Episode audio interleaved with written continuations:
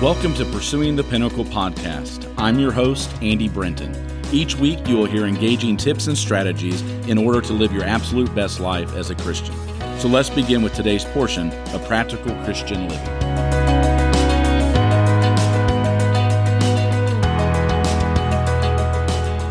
I read a statement recently that gave me the idea for this podcast, and that statement goes like this You cannot use an egg unless it is first broken.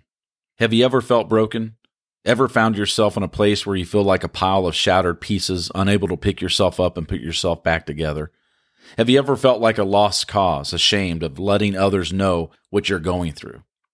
You see, brokenness is not evidence of God's absence, but of God's presence. And it is in our experience of being broken that God does his most characteristic salvation work.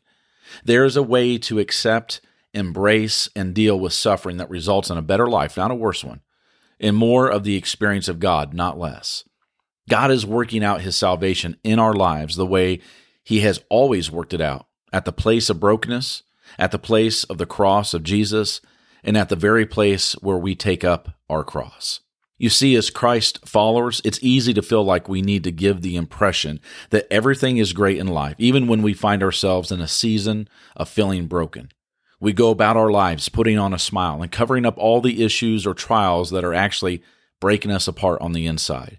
Maybe we are afraid of what others will think if they actually knew what was going on in our lives. And maybe we feel like God wants nothing to do with our broken pieces.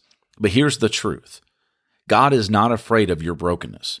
God does not see you as you see yourself in these type of moments. We may see a pile of worthless ruins, but what God sees is those ruins becoming what he wants them to be, especially when we find faith in him. God is our greatest architect, our creator, the one who knit us together in our mother's womb. He knows the scars, he knows our wounds, and he knows every circumstance you have been through or ever will go through. What we see as broken, God sees as beautiful.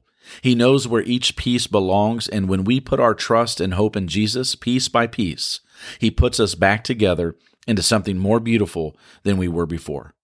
He is a God who loves to rebuild. In fact, Psalm 147, verse 2 beginning states, The Lord is rebuilding Jerusalem and bringing the exiles back to Israel. He heals the brokenhearted and bandages their wounds. When we choose to open up our hearts and allow God to come in and restore us, He is faithful to do just that. James chapter 4 and verse 8 states, Draw near to God and He will draw near to you. And so when you choose to not hide away, but rather run into the arms of Jesus, He will take all that wreckage, all that rubble, and by His grace and by His goodness, He will rebuild you. So if you feel flawed, that's okay. You're in great company. Remember, it's not about you and what you can do, it's about Him and what He can and will accomplish through you. All you have to do is make yourself available, not capable. He will take care of that part. We should all be thankful that God uses the broken things of this world because we all are, in one way or another, just that broken. And it is in our weakness that through Him we are made strong. Once again, I want to thank you for listening to Pursuing the Pinnacle, subscribing to it, and sharing it with those that you love. As always, it's my prayer that God be with you and that you seek Him in all things. Until next time, God bless.